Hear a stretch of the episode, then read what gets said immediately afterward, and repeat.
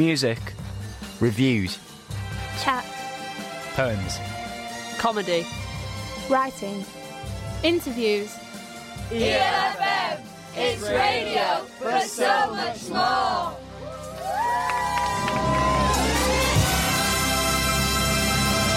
Hello, and welcome to the Vandal Factory radio show. My name's Henry Raby.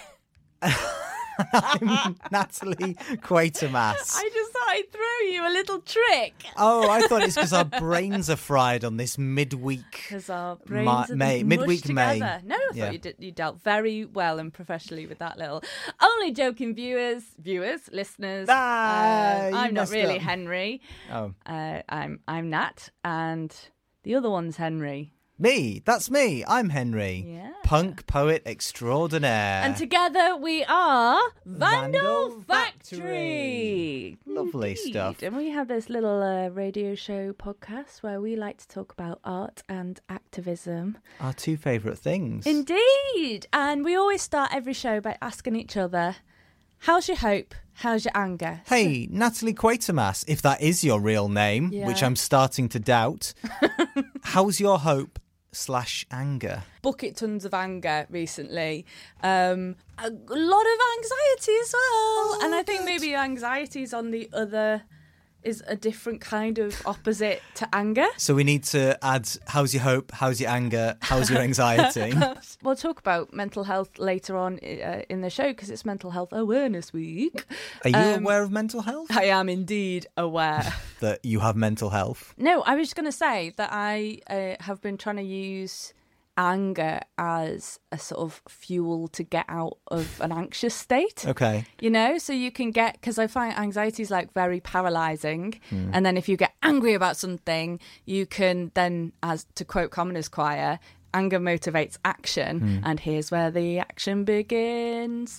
My hope is really good because um, I've just helped put on a gig a couple of weeks ago now. So basically, long story short, there's people out there that are transphobic, and there are people out there that claim to be punks that are transphobic. Right. So we wa- and people out there that claim to be punk poets that are transphobic. Right. So we wanted to set up a night that says punk rock and punk poetry isn't transphobic. It isn't about punching down. It's about um, celebrating the outsider, and it's about building space. So we put on a night called Punching Up. That's Lovely. Me and my good friend Crow, as well as some help from Simon Woodup. And we had a whole slew of amazing poets, A J McKenna, um, Chris Campbell and Bridget Hart, as well as a lovely open mic. And you know what? That thing of like, it was at the War Chambers, that mm. a, a, a punk venue, and yes. everyone's cheering, and there's like energy, and someone just went, I just want to read a poem, and just like wrote one in, in, in, in, in the interval, and like amazing. Got up and said their truth. I know that there's no one there that was probably on the fence about trans rights, okay? Yeah. I get that it was sort of preaching to the converted or the choir, but really, like, creating these spaces to... That fuel. Is this fuel. About anger? Yeah, fuel yeah. to be like, okay, great, this is our community, this is our space, this is what we yeah. stand for, and we're going to go out into the world and keep making a, a difference and keep changing and things. And it's so important to keep that anger, that nourishment, to keep the the flames burning. Otherwise, you just you burn out, right? And it's a yeah. miserable world out, right? Because it was just like, yeah, fist in the air, woo! Excellent. I've got my fist in the air, listeners. Can, Natalie, can I you can, confirm? I can confirm. Excellent. Yes, I can Good. Confirm. I'm down now. Marvellous. You're going to play us a song then? Yeah, so I just thought I'd play a tune by an American trans artist called Evan Greer, uh, and this is uh, uh, an ode they wrote to... Um, trans justice. I feel like we could say trans rights, but also like trans liberation. Mm-hmm. Um, so this is The Tyranny of Either Or. Y'all better quiet down.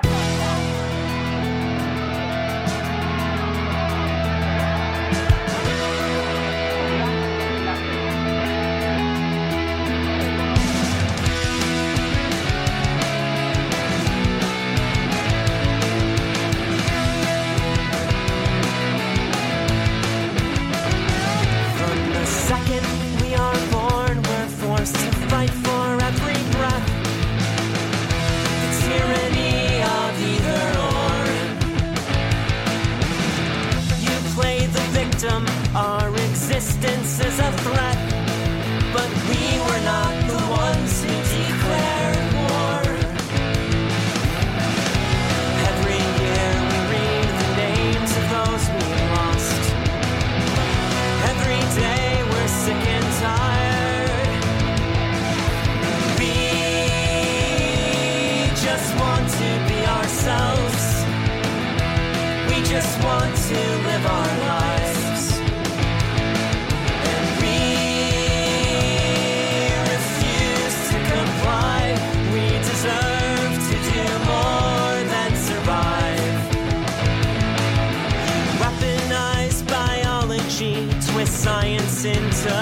bigotry, anything to justify your projected insecurities become policies of purity.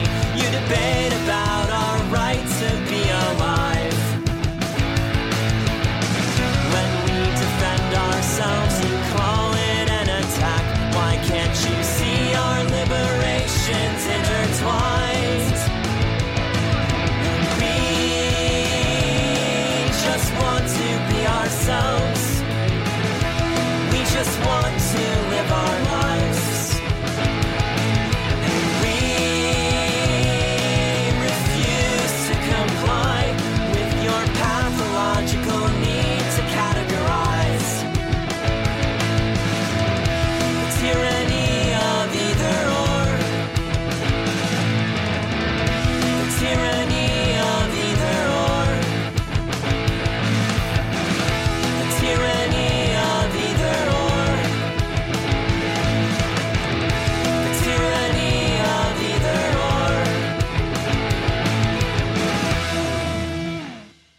The Tyranny of Either Or by Evan Greer. Now, I dare say it's somebody's birthday coming up, Natalie Quatermass. It's three days ago, actually. Oh, yeah, it was. I dare say it was somebody's birthday three days ago. Yeah. And we had a nice little party and we watched Eurovision. Yeah. And that was all good. But I need to give you your present. Exciting. And the present will be delivered through the power of jingles, or specifically audio that I'm going to to um, play up here. Okay, so um, see if you can guess who this person is. Okay, uh, just by listening to them talking. You get the gist, right? Yeah, yeah. Hello, Birmingham. Hello, it's an absolute joy to be here. I'm only from Derbyshire, so it's absolutely lovely to be back. Um, I just want to do a little survey just to kick off with. I want to talk a bit about love tonight. Can you give me a cheer? Yeah. One, two, three. We are going to see in Manchester's um, incredible Frog and Bucket comedy show gig space Izzy Suttie oh, in October. Great. So there we go. Lovely comedian, yeah. po- fellow podcaster. Fellow Maybe podcaster. We should go up to him and be like, we also do podcasts. Hey. I'm sure no one ever said yeah, that. Yeah. That's super. Thank you very much, Henry Raby. That's all right, mate. So we have our first interview of the show with uh, our pal Joe Solo. So gig spaces and creating those spaces. Joe's been part of the We Shall Overcome community who, mm-hmm. throughout the age of austerity from, I think, twenty sixteen, have been responsible for putting on gigs which offer solidarity, not charity, of fundraising and connecting mm-hmm. people. And I think in terms of artists that make me walk away going, absolutely, we can change this yeah. world. Like, Joe is someone that always nourishes me. Like, sometimes yes. I want to book in to see him, or even book yeah. him, just so I can go, okay, great. And today I listened to his latest album, um, which is out now, which is called Never Let Them Win. I listened to it in the car. And I tell you what, when I got out of that car, I was like, fist pumping in we the can air. Do it. Can yeah. you confirm I've got my fists up in the air, Natalie? Can confirm. Hello, Joe. Hi, Joe. Good evening. From the shed, can you describe your current location for us, please? Yeah, it's kind of like, it's a bit disingenuous to call it a shed because it's a really massive shed. But it is effective. It is effectively a wooden building that whose whose walls are like a teenage bedroom. If that teenage bedroom was um, somebody who'd spent the last thirty-five years in music and politics. Yeah, it's or like green. What Henry's Henry's bedroom wall will look like when he grows up. Yeah, yeah. No, it's a it's a good thing because most of this stuff, until the shed got um, renovated a couple of years back, it was. Um, it was in boxes in the house because the missus didn't want the house looking like this for obvious reasons. So it was great having a nice, warm, dry place where I could actually put it all out. And and it was quite amazing pinning it all up and remembering all these gigs and all these events and all these marches and all these various things. It was quite it was quite something because you realise just, just how, how, how many places you've been. I feel like I've been there before, even though I haven't, but I have like virtually been in, in the shed many times with like different gigs that you do from there. And I, I only realised just before we went, we started this interview that it's two years today that we were doing Isolation Fest. That's right, yeah. Oh, for those people that don't know, so Joe did a, a, a solidarity festival raising money two years ago when we were in the in the dreamy days of that first lockdown, and you get the award, Joe, for the best. It was the best festival, aww, gig, Zoom thing that I did, like, in all the two years. I made my whole front room into like a fortress with blankets, and and got so into it that by the end of the day, I thought you and Grace Petrie and Billy Bragg were all just like partying with me in my kitchen, and it was it was awesome. Well, that was the beauty of it, because it was quite a new thing then. We we were quite ahead of this, because I said to the other guys, look, we're going to be locked down. I, when it got to Italy, I said, we're going to be locked down. So the gigs aren't going to be possible. Let's have a think about what might be possible. So we started playing around with Facebook groups, and we started um, just watching the clock. So basically, when we locked down on the twenty-third of March, we were ready to put that festival out because we'd seen it coming. So we were probably the first, uh, which which helped. And, and, and also, we weren't trying to sell you anything, whereas a lot of a lot of artists tried to use it as a secondary form of income. We, we, I was very much definitely about getting people together and seeing if we could keep Pauline's doors open, and I think I think just that focus made it different mm. to the others, and I'm, I'm really proud of what we did. Pauline Town runs a pub called The Station in Ashton Under Lyne, and that pub is basically a drop-in centre for anybody who's struggling in the community, and that's that's absolutely everybody. And over the last two years, obviously, that's encompassed a lot more people than the street homeless she was looking after originally. And um, so she's giving out somewhere between eighty and one hundred fifty packed lunches every day. To see her back behind the bar on May the fourteenth, the, the big gig we're going to do to open it, I'll tell you what, I'm going to be struggling not to cry. It's going to be oh. brilliant. I, su- I suppose there's there's an element of activism that means you have to be fleet of foot, you have to adapt and change and respond. Certainly I felt that of the past ten years as the Tories go, right, here's a new austerity policy, and we have to, oh, right, what's our response to this, whether that's artistically, let's write a song or a piece about it, or like, you know, take to the streets or do some, or, or you know, community organising in Organized, response. Yeah. Um, and I guess that's an example with the festival where COVID's hit and we have to like adapt and change. But your new album, Joe, uh, Never Let Them Win, uh, you talk in the liner notes to it. Um, I say liner notes, it's a thing on Bandcamp, so it's not really liner notes, but in the description you talk about, it's about the past, it's about growing up with punk, it's about learning things and mistakes. Can you talk a little bit about where this, I, I, because your albums are always very sort of thematic, I find that, you know, you've got albums about the miners' strike, albums about Hull, albums about the Spanish Civil War. I, I think it's come from... Well, well, it, it's hard to put it's hard to put into terms without sounding like I'm being dogmatic, but I'm really not. But what what's happened to the left over the last probably decade is it's become essentially a home for liberals. Um, it's people who believe that you can tweak the, the system and make it better for enough people for it to be acceptable, and. And anybody who doesn't agree with that is, is an extremist. You, you saw that with you saw that with Corbyn, and you saw that with the attacks on various people around around um, various political voices. That has thrown up a whole bunch of problems. In that, that's not what socialism is. You know, socialism isn't tweaking a system to make it acceptable to be enough people, to be enough.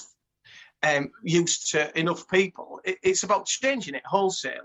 The, the, the best way I can put this, um, I, I saw a quote yesterday from Sonia Pedersen, and she, she died a few years ago, but and, and she had this great quote that I love, and it, it's, socialism isn't about not having nice things. It's about wanting everybody to have nice things, right? And and and that is the essence of it all. You know, it, it, you, don't, it, you don't have to live in this kind of austere, drab, grey society. There's enough wealth out there for us all to have great lives, you know. Now, I, I was born into punk rock. I, I, I, that my first, the first record that really set me off was "Go For It" by Stiff Little Fingers, and that was about nineteen eighty-three. So I was just after punk and two tone, but already an anachronism. You know, I, I, I was looking, I was looking through record racks, not for the Smiths, but for old Buzzcocks singles and old Clash singles. You know, so um, I, by even by the mid eighties, I was way out of time, but. People who, who were forged in that kind of environment with that music and those ideas and um, the politics at the time that was very polarised, and you still you could still feel right and wrong. You could still feel there was an alternative, and it was worth fighting for. That's something that stayed with me my whole life, and and so I, I wanted to write an album that that set that up, but it, which it does with the opening track. This this is how my politics were forged. I was born in black and white, as the sixties lost their swing. And this punk rock came along, I was told to call it in. The Dance-Set generation, the scourge of your small towns, sprung from prefab city, yeah, in brand new hand-me-down. And then as you go through, it's It's where some of that was taken away, where some of that idealism died, where it was renewed, where society went wrong, where I went wrong, where, what, what could have been done better. A lot of my politics came from, like you, I guess, like listening to lyrics. Like I heard about the Diggers through Billy Bragg. I heard about um, Spanish War through The Clash, and Sonic Boom six had all these references to um, the war in Iraq. And, and they were talking about, well, have you heard about what's happening in Chile and the Congo and Nicaragua? And I was like, what is happening in the Chilean Congo, Nicaragua? I don't know. I have to Google it. Do you find that that's an important tool for you, is to educate, I suppose, not just in the lyrics, but on the stage in these conversations? I found out about the Spanish Civil War after after I read Spanish Bombs. I, mm-hmm. I, you, you don't learn it in school. You, you learn it because Strummer wrote that lyric in nineteen seventy-nine, and, and, and you read about it. I think I think the International Brigade Memorial Trust is by and large populated by people who have Spanish Bombs in their record collection. Um, I, I think... And, and that's important for a songwriter to do. So I felt like I was I was in, in that tradition, you know. I was saying these people are important to me in the hope that somebody who listens to that record picks up those books and reads them. We started the interview talking about, like, our need to, like, how it's important that we evolve and adapt and keep on moving and thinking of thinking on our feet. And there's something about needing to do that really, really quickly, particularly in, like, modern times. And going, okay, but keeping steadfast with your your values of solidarity and and um, of socialism, and going, okay, well, what do those those values that have got a long, long history, what do they look like in this new context? And we're like con- constantly needing to reevaluate that. We, I, I, I, I've got a lot of fog to punch through before we can get to anything yeah. approaching truth, and and I think.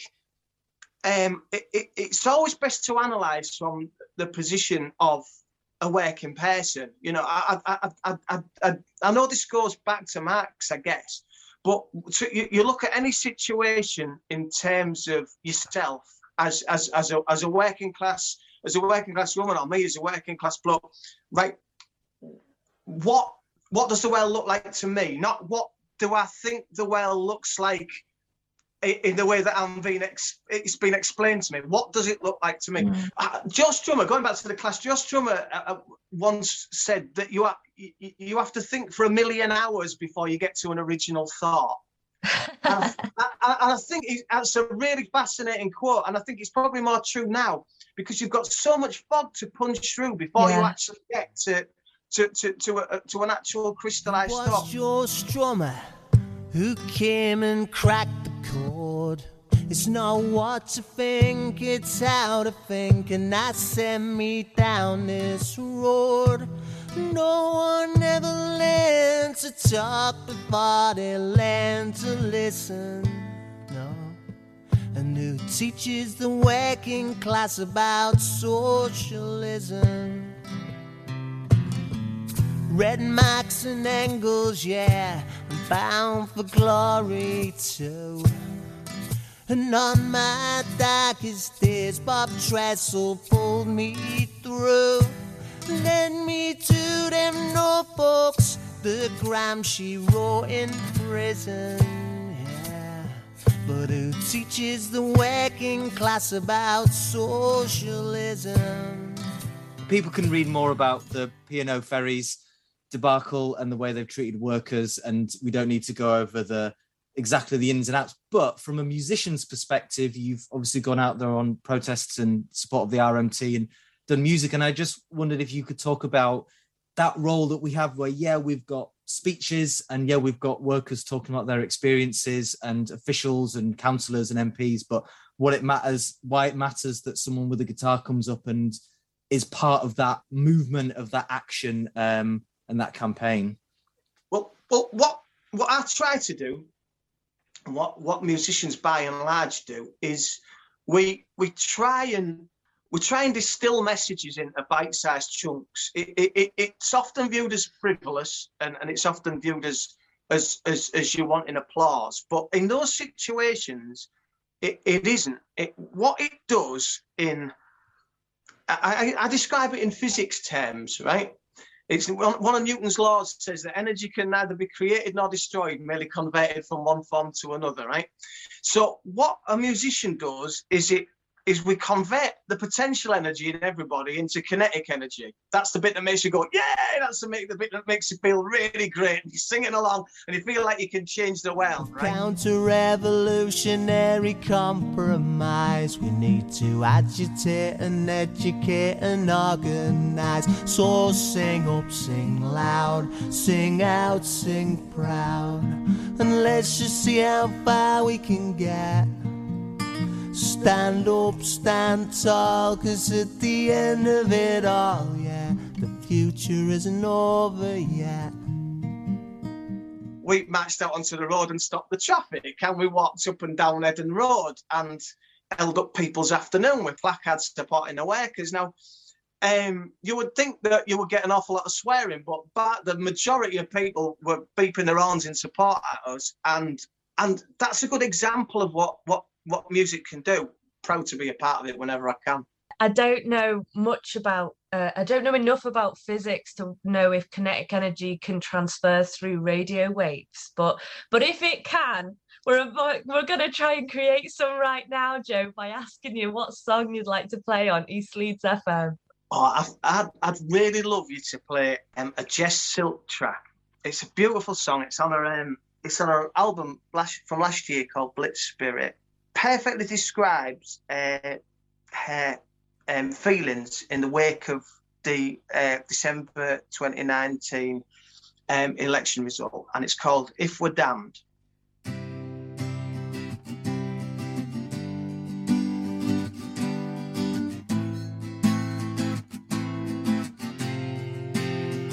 Back here again, and I thought this time it had passed. Always darkest before the dawn, and I am holding on to that. We got it wrong, and it seems that they're getting more right. And as the storm clouds all creep in, it's getting hard to see the light. But there is hope, and we've got enough to go around. There's a light that in the darkness can be found. There's a flame, a beacon that's not going out. There's a call, and if we're down, we'll all go down together. We'll keep up the fight through the dark and stormy weather, 'cause that's all we've got, and we'll hold on to each other. We will mend. We'll get there in the end.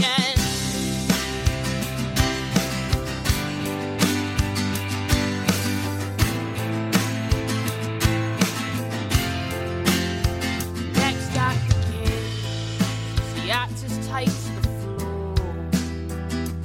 Whether a pantomime or a tragedy, the crowd still calls for more. The curtains rise, and it seems like everything's changed, but it's just a little bleaker now. The cause remains the same. There is hope, and we've got enough to go around. There's a light that in the darkness can be found. There's a flame, a beacon that's not going out.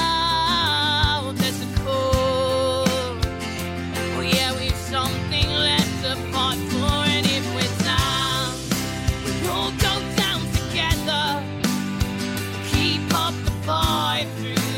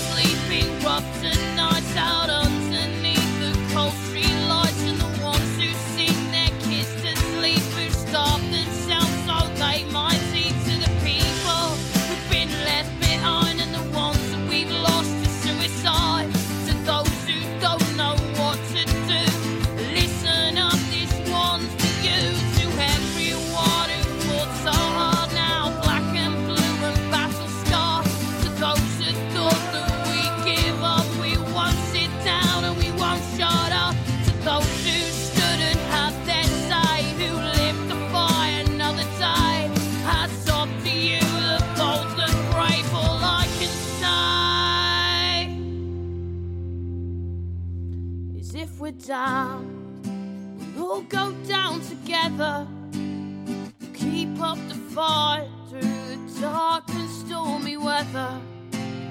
'Cause that's all we've got, and we'll hold on to each other. We will mend. And if we're down, we'll all go down together.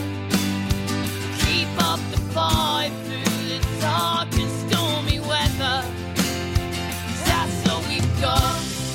We'll hold on to each other. We will mend.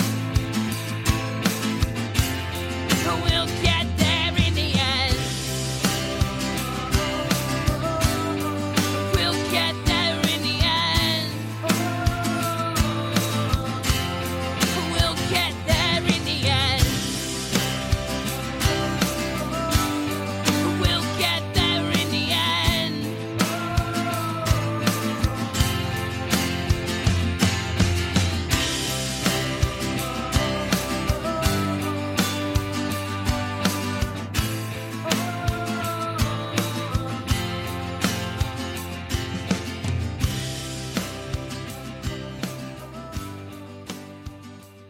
Because every single song you own is a banger.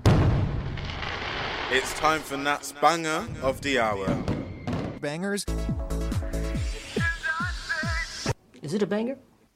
Yes, it is. It is time for my banger of the hour. Henry Raby, are you ready? I am steeled. I'm on tenterhooks. I'm fortified. Now, before I announce the banger of the hour, sorry, that was a big build-up. I wanted to make it really clear that there is absolutely no reason at the moment why I have chosen this so- song. Just because you enjoyed the song, right? Yeah, absolutely. There is no satirical reason why I might choose this banger to go mm. in this hour. Coincidence. Yeah, that pure it's this, random. Really, it has nothing to to say about me, my political beliefs, you. So, without any more hesitation, what is the banger of the hour? God Save the Queen by the Sex Pistols.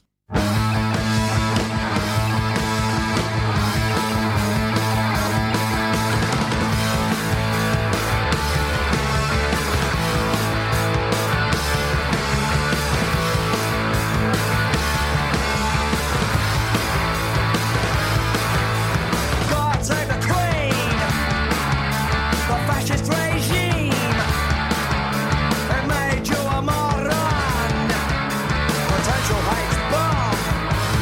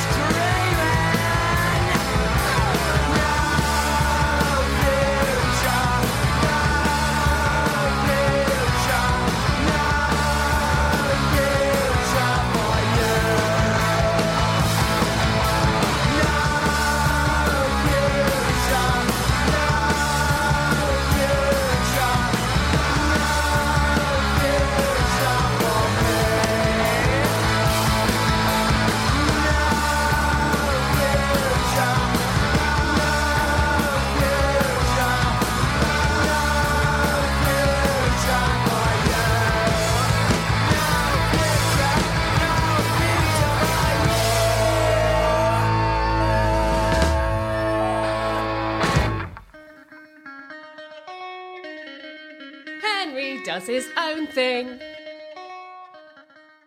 That's right, folks. It's the time of the show where I get to do my own thing. And that usually is a poem, actually. Let's be right. I might as well just call it, like, Henry Does a Poem. But mm-hmm. that's the name of the feature, and we're sticking with it after seven episodes. So this is absolutely mega work in progress. So please don't judge me for it, Natalie Quatermass. Take off I your judgy face. Confirm. um, so... Thinking about Joe's interview, reflecting on the interview you're going to hear in a little bit with Petrol Girls. This is um, a, a piece I'm trying to think about what punk means. I wrapped myself into a patchwork of all the things that made me me, pricked my fingers on fifty p, fifty p badges and sewing needles, stowed away lyrics still burning mixed C Ds for friends without C D players, made playlists, lamented broken up bands, a bedroom or long journey rebellion, burned the words into my head and into my heart and it didn't hurt, found peace in the noise beneath like a mutant family. They were looking for another war, but I was looking for another world, something for every kid slinging for something. I know it's been said, sung and shouted before, but I love music. Do. Printing off song lyrics at college to study later, gluing these words into a thick yellow notebook, forty years too late, never mind the bollocks branding. I know, I know it's commercial and sellout, but I can get much purer than a teenager communing with dead-to-be musicians. It. We stamped hands on doorways guarding wobbly tables, grinned at friends and strangers when the song strikes up. A single match starts a fire, spreads from the stage to the bar. We're still dancing as the scene is burning. We're not frozen, poisoned or paralysed. So take a look around at your underground. Doesn't need burning down and rebuilt, because somewhere so dirty can keep you clean. We love scenes. We have printed off flyers at work, we have made social media posts, we have made chili, we have made it here and we've made it work. And yes, we have not brought a big enough audience, and yes, this will be the pinprick to my joy, but yes, we have a crowd enough to smile and sing this weeknight. Ourselves. They lament the old ways and old days and scenes, summoned from shards, try to possess the present with the gruff of their past. If their punk is just about causing offence, its sights are so low. Is their rebellion micromanaged by millionaires? It is a naff rebellion. Amps turned up loud, drowning out their grumbling. Our punk is working class and black and Asian and Jewish and disabled and female and trans. Our punk is a growing, our punk is growing a new world here inside our hearts. There we go. A little Great. reference to anarchist Civil War fighters there. I've either. written down the phrase naff rebellion. That is lovely stuff. I mean, dear dear listeners, it, it might not blow your mind that I actually wrote a different word instead of naff, but this is this is acceptable radio. But maybe I'll just I let think it in it's now. Brilliant. Naff, yeah. naff rebellion. Naff it's, rebellion. It's naff. Mm, no. It's a bit mm. naff. So that was sort of inspired by, I don't know, my love for punk music, and we're going to listen now to an interview I did with, uh, oh, I don't know if they're listening, but they're one of my favourite bands, and Aww. I just Just think like they encapsulate everything about punk. So we're going to hear from Petrol Girls. Uh, hello, I'm Joe. I play guitar and a little bit of singing. Hi, I'm Robin. I play bass and also a little bit of shouting as well. Hi, I'm Ren. I am um, shouting and jumping around. Yeah, I mean, we describe ourselves as like a feminist punk band. Non-political punk bands kind of confuse me a bit. I guess, I don't know, it's just always been what I've wanted to shout about from the get-go, really. And yeah, like feminist stuff, but also like looking at where feminist stuff like links in with like other other topics. So I think we've got um, some abolitionist politics coming up on the new record. And I mean, with the feminist stuff though, I keep thinking like after each album, I'm like, oh, well, I've I've done all the feminist topics now. And then I'm like, oh no, no, no. Um, so we've got like, like finally done one um, about abortion, which I actually wanted to do on the last record, but um, yeah, it, I wasn't in the right headspace there.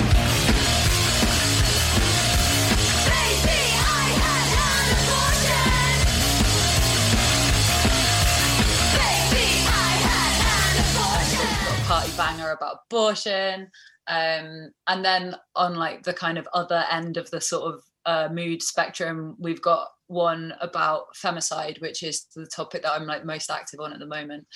Um, but yeah, and obviously try and keep it like trans inclusive. And the music style, we kind of like, we called ourselves post-hardcore in the past in the sense that we were playing quite fast, quite loud music, but we were trying to kind of push it musically in terms of you know, time signatures, interesting harmonies and stuff. But with this new album, I think we've gone in more of a kind of, I don't know, I guess you could call it post-punk sort of thing, where we've slightly simplified it down, trying to keep an element of weirdness and kind of like some fun, crazy vibes, weird noises and, you know, a bit more grooves and a bit more just kind of general funness.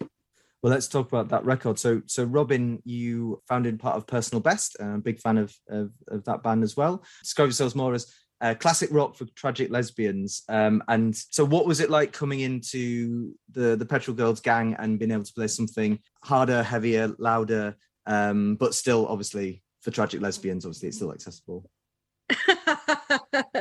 yeah, um, I'm going to embarrass myself here because I'm going to gush about how much I've always really admired Petrol Girls, and like one of the bands that I've seen live over the years and just been always impressed with and just thought, wow, they sound so... Oh, can I swear?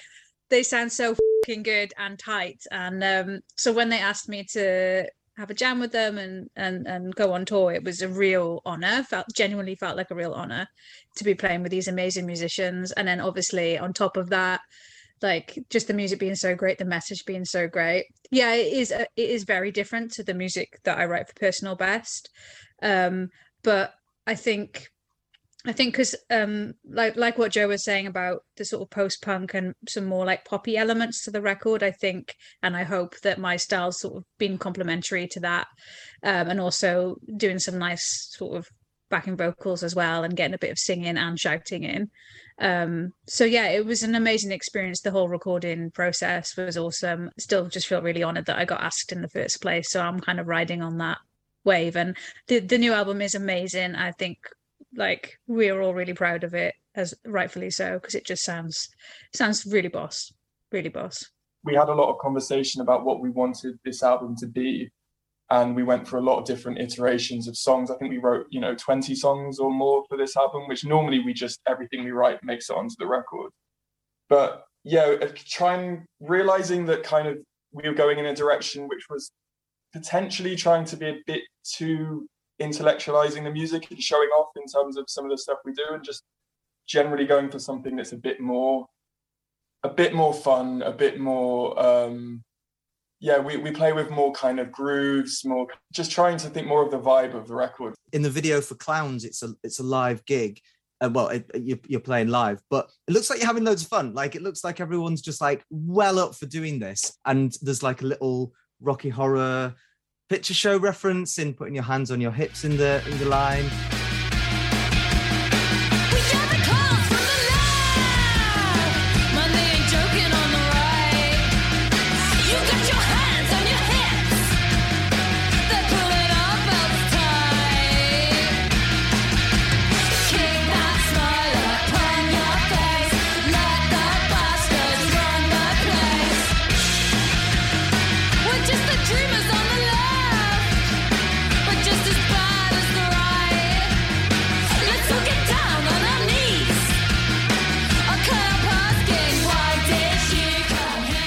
Like when I see Petrol Girls live, like there's so there's heaviness and there's obviously talk about really important essential topics, but like also there's fun. Like you seem to have loads of fun on stage. I don't know if you could talk about that. That like yes, we we want to call out the shit in the world. I'm gonna have to bleep myself now, but also like we can be celebratory as well. Yeah, I think um, that's something that I'm realizing is like more and more important. Like it, it's it's been really important to me on like a mental health level, because I think if you like uh constantly try and engage with like all the the world is throwing around, it's like it is too much, and like anyone like you'll you'll just you'll crumble, and it's no life if you don't try and like have some joy in it, you know. I was really depressed at the start of writing it.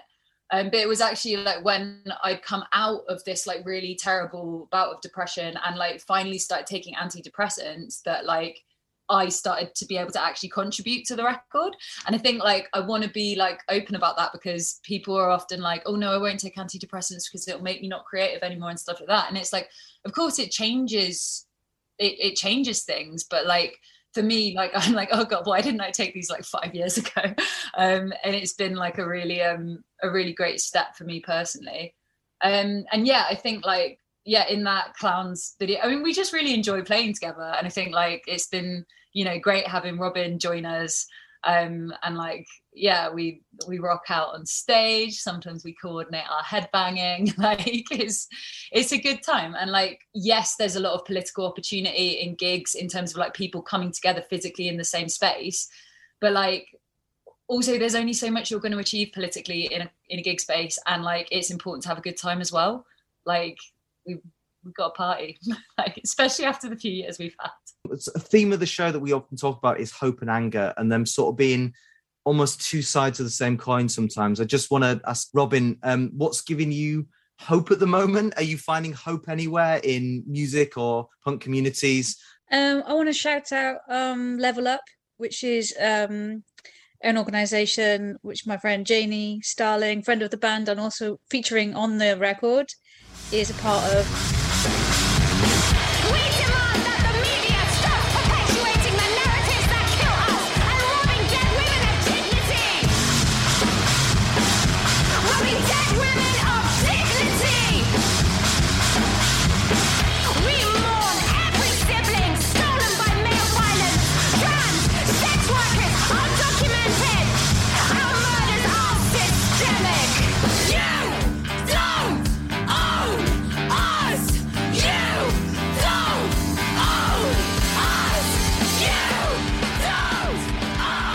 I went to a demo a few months ago, which was um, um, putting pressure on legislation to stop pregnant women being sentenced to to, to having jail sentences. Um, there's a real horrible, uh, horrible load of statistics about how many babies are lost in prison. Um, obviously, that's very depressing and awful. And just being in that environment, just seeing the amazing work that these people do and how passionate people are, and also like how balanced they are about it as well. And I, I think what gives me hope is that there seems to be a real trend now in activist circles where people are like knowing their limitations, knowing when to sort of, like like Ren said, for, for mental health, knowing when to like sit back, let other people take the reins. And I think that gives me hope, because that's that's longevity there. Joe, a few years ago, the, the Petrol Girls song, The Future is Dark. How are you feeling about hope and anger? We, I just feel like the world gets darker and darker, but um, is there any sort of spark for you in the, the future? The future always often does feel a bit dark, doesn't it? But I kind of feel like when we were, um, it feels like focusing on that is not helpful. You know what I mean? So I, there was a, a lot, you know, when we were talking about doing this record, in the process, we were, on the last album, we did a lot of kind of opening up about depression and introspection, and we definitely could have done that a lot again this time, but we kind of thought it's not it's not helpful. You know what I mean? We want to we want to slightly give a kind of a message which feels more hopeful, which maybe can, you know, combined with politics, can actually feel inspiring or uplifting to people, or kind of help them with whatever, you know, they're trying to do if they're doing any kind of activism. It's more kind of how you choose to focus your energy, I guess, if that makes sense. I love the, is it the album cover? Is it, it's like a big painted mural of of colours that you like literally physically did. What what was that decision to make something really sort of a, a tangible physical album cover that was splashed and painted? I, I, I really I had some really it's never happened to me before, but I just had a really strong feeling about the colours for the album. Like, it started with peach and then sort of came to like the reds and the oranges, and then the like pinks and the purples and the lilacs. Um, and I also like it, I mean, the painting doesn't look like it at all, but like I was also really um, like I think because I've been doing so much stuff about femicide, I was also thinking a lot about flowers and bouquets of flowers. Um, so I was just messing around and painting a bit in the studio, and um, and I don't paint. Like, this was just me having a go. And Pete was like, "Oh, I've got this massive canvas that I've been using as a as a pro- screen, like a projection screen. Um, do you want to paint it?" And like, I was so like nervous about it, because like obviously I needed so much paint, and it was like really overwhelming to spend that much money on paint. Um, but like we were like, okay, no, this can be the album cover, but then also album cover, like pressure, like, and it's like, okay, you got one a one shot. Um, and like, um, it was actually really funny. I got so overwhelmed. I had a massive panic attack right before I was about to start painting. And um, Joe and Zoc had to take me to the hospital because I thought I was having a heart attack. It was hilarious. Um, and um, yeah, I think, yeah, there's a lot of emotion in that painting. But like once I uh, realised that I wasn't having a heart attack, I was just a bit worked up about my painting. Um, it was actually really, really great doing it, and like really fun, and just like I got, I just got paint everywhere. It was, it was great. Well, there we go, listeners. You need to pre-order, you need to buy, you need to pick up Petrol Girls' new album, Baby, to pay for the paint. But is there a song that you'd like us to play on East Leeds F M? Oh my God, no! Let's do, let's do um, Dirty Talons. Let's do Dirty Talons. This is, um, so um, Zoc and our tour mum, um, so our tour manager, have a new band called Dirty Talons. What's the one that's got the good, like, ha? No Holds Barred? Yes.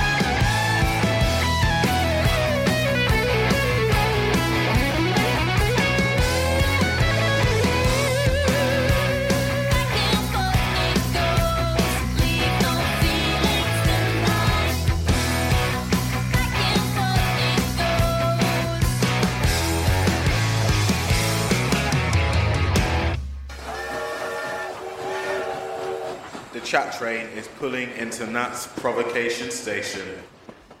Excellent. And to close the show, this is uh, it's the time of the show where I get to provoke you, Henry Raby. Oh, if, if you thought I was on tenterhooks before, oh, no. The hooks have grown astronomically. I am ready to be provoked. well, I tell you what, I am more nervous about this one than I've been with any of my other previous provocations, because I'm going to talk about my mental health. Oh, bloody hell. Here we go. So, bloody millennial yeah. talking about mental health. Well, well, yeah. I mean, that is very much the, what I'm going to dissect a little bit for you here. Um, as I said at the top of the show, it, it's Mental Health Awareness Week. And, um, you know, that's all. It's, it's a great thing that I'm sure raises lots of money, and it's a fantastic thing, no question, that we are... It's good to be aware of mental health and mental health issues and struggles and all that that means. I think if you're not in a great space in terms of your own mental health, it's quite challenging to just constantly have Mental Health Awareness Week, Mental Health Awareness Week. Are you aware of your mental health? Feeling depressed? Are you aware? Are you aware? Be more aware. And so I just, I found it, I found it quite intense. You know, the old depression and anxiety's been been pretty high recently. The old Mister Anxiety knocking at the old oh, door, popping round for friends. a cup of tea. Come, come on in. Lady Depression slipping in for a piece of cake and a bit ah, of a cry. Please let me get out the coasters.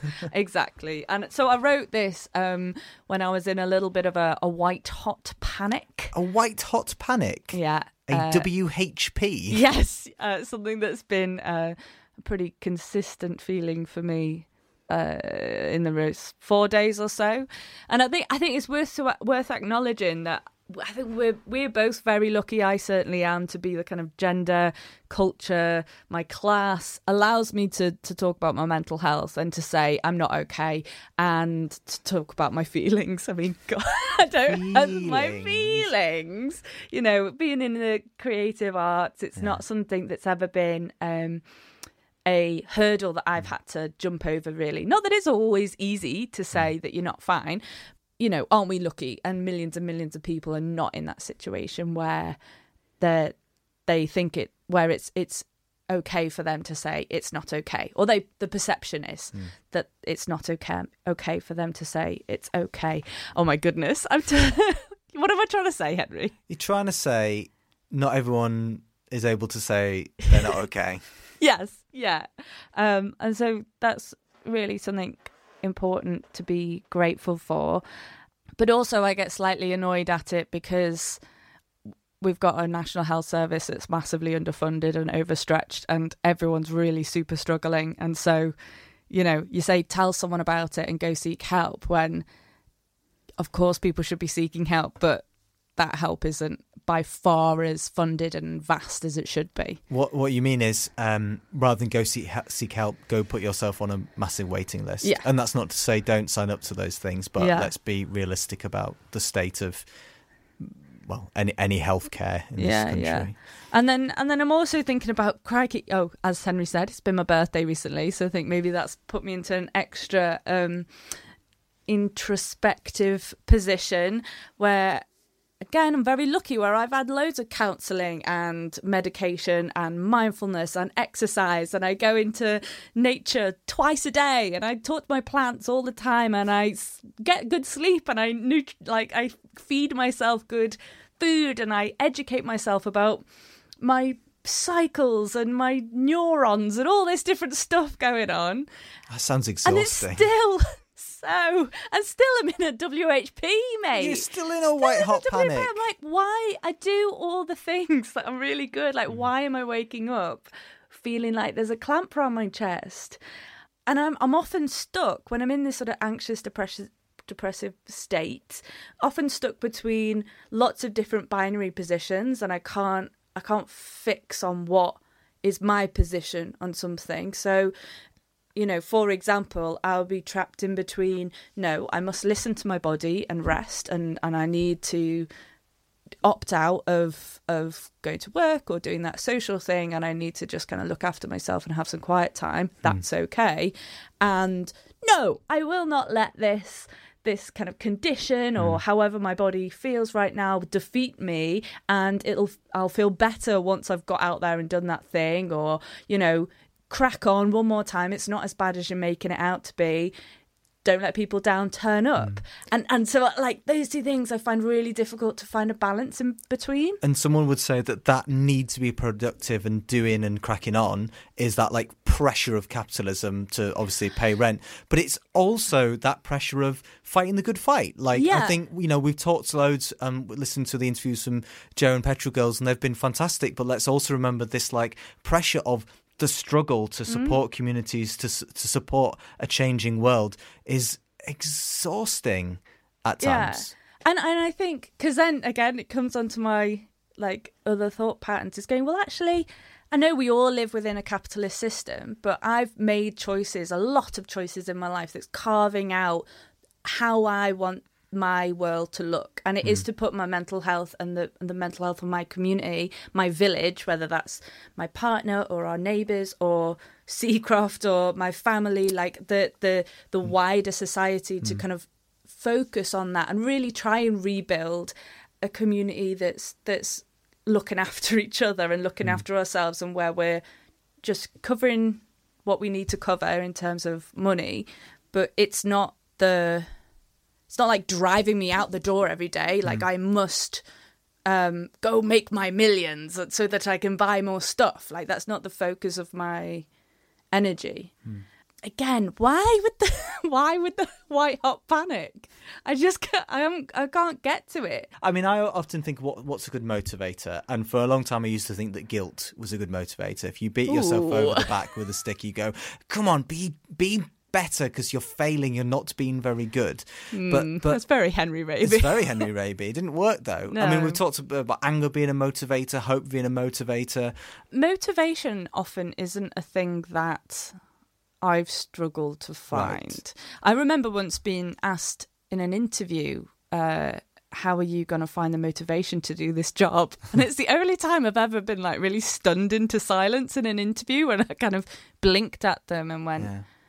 But, uh, uh, so maybe I'm lucky in that regard, because I know lots of people don't have the motivation to do stuff. So for you then, it's when it's... all these motivations, all this, like, can-do-ness, yeah. like, smashes into one another and creates this W H P, the white-hot panic of, like, it's just so stuff. much. Yeah. And, and I think that's also, yeah, we have a lot of options in our world, and... and a lot of tabs open mm. physically, literally, and, and spiritually. You know, like, I, I do think it's super unnatural what to to open your emails and have fifty different conversations going on at once. Mm. And they've all got different threads and different things. And, and that's one email mm. out of three email addresses and three different social media platforms and a social life and WhatsApp. This, like, constant connectivity, and I'm not that bad for it. Like, I'm not on, as you know, I'm not on my phone all the time. I find it really stressful to kind of to to navigate constant options. Mm. So that certainly at the moment, if I hear, if I get asked any question at the moment, I go into white hot panic. Just like, do you fancy a cup of tea now? She's going into a W H P. Ah! And I just start staring at the wall, yeah. having a little, having a little stare. But I think, I think the other thing as well is, and this is what, like, really made me not want to talk about hmm. this online, was, is all of this, it's just all a massive privilege that we get to think about it all too much. And actually, if you just had a hard labour job and you were just trying to do it every day to cover the bills, to feed your kids. I mean, Jesus Christ, there'll be hundreds of people within spitting distance of this chapel who are choosing between heating and eating mm. tonight. That's a problem, right? Yeah. I'm not in, ever going to be in that situation. Like, probably most chances are I'm not ever going to be in that situation. So is, is all of this just a... you haven't got enough real problems in your life? And I know that's like a right-wing, alty kind of pull thing. Your, pull your socks pull up. Pull your socks up yeah. type stuff. But, and again, this is where I get, like, stuck into, is this just like the devil in disguise in mm. my mind? But there is part of me that's like, oh, come on, just be better. Crack on. But that, but that's what I think about the, when I say about motivation, of like that feeling of, well, I could have it worse, I better crack on, it doesn't work. I don't think, I mean, it might work to an extent. It might get you over the, the doorstep every so often. It might make you like get on with those emails because, you know, fine, I can just do them. But it's not a long-term solution. If like this is, if this, if you have a raft to stay afloat, this, this like, oh, I'm, I'm, I'm not in a, I'm not, you know, a death's door, plugs that gap. But really this like the, the, the floats we build for ourselves need to be much more solidified. To end on, this is more positive. Yeah. I think it's Ruby Ruby Wax, but it won't be Ruby Wax. It'll be Ruby Wax, like reading someone far more profound and, and scientific. But she's a good person for like articulating some complicated stuff in mm. a fun, accessible way. She was talking about um how we're we're not built for this planet. We've built a society in terms of cities. I think humans have only been living in cities for like three thousand years. We're really new. Even three thousand, that's too much. Must maybe it's three hundred. Cities are really new. And it's an unnatural way to live. We're still like catching up with ourselves. Not living in a village, not living with a family is a really unnatural way to live, to be isolated. And our brains are just going, this isn't right, this isn't right. And there's this like beautiful um, quote, I guess, that says, you know, people are well and are healthy when they feel like they matter, when they have a purpose. And empathy flows when people care about each other and care that each other exists. So if someone has a back, has your back and you're working as a team, then no matter whether that's inside your house, in your workplace, in in your street, in your whatever your pod is, it could be a virtual community, which again takes me back to the beginning of like, well, I've got loads of that. So why don't I feel why, good? Why aren't I good? Uh, uh, do, are you provoked? I am so provoked. And listeners, if you're also provoked, then you can drop us an email, drop us a tweet, get in touch with us on the old Facebook and tell us how provoked you are. Because you're our community, you're our gang, yeah. Dear listeners. Is it all right, Henry? Everything's everything's all right. I promise everything's all right. Okay. I mean, it, it's not. But like everything's... No! You're the worst! Um, oh... Thanks for listening, everyone. Yeah, dear listeners, thank you very much. Check out our other episodes and uh, hope you don't have a W H P.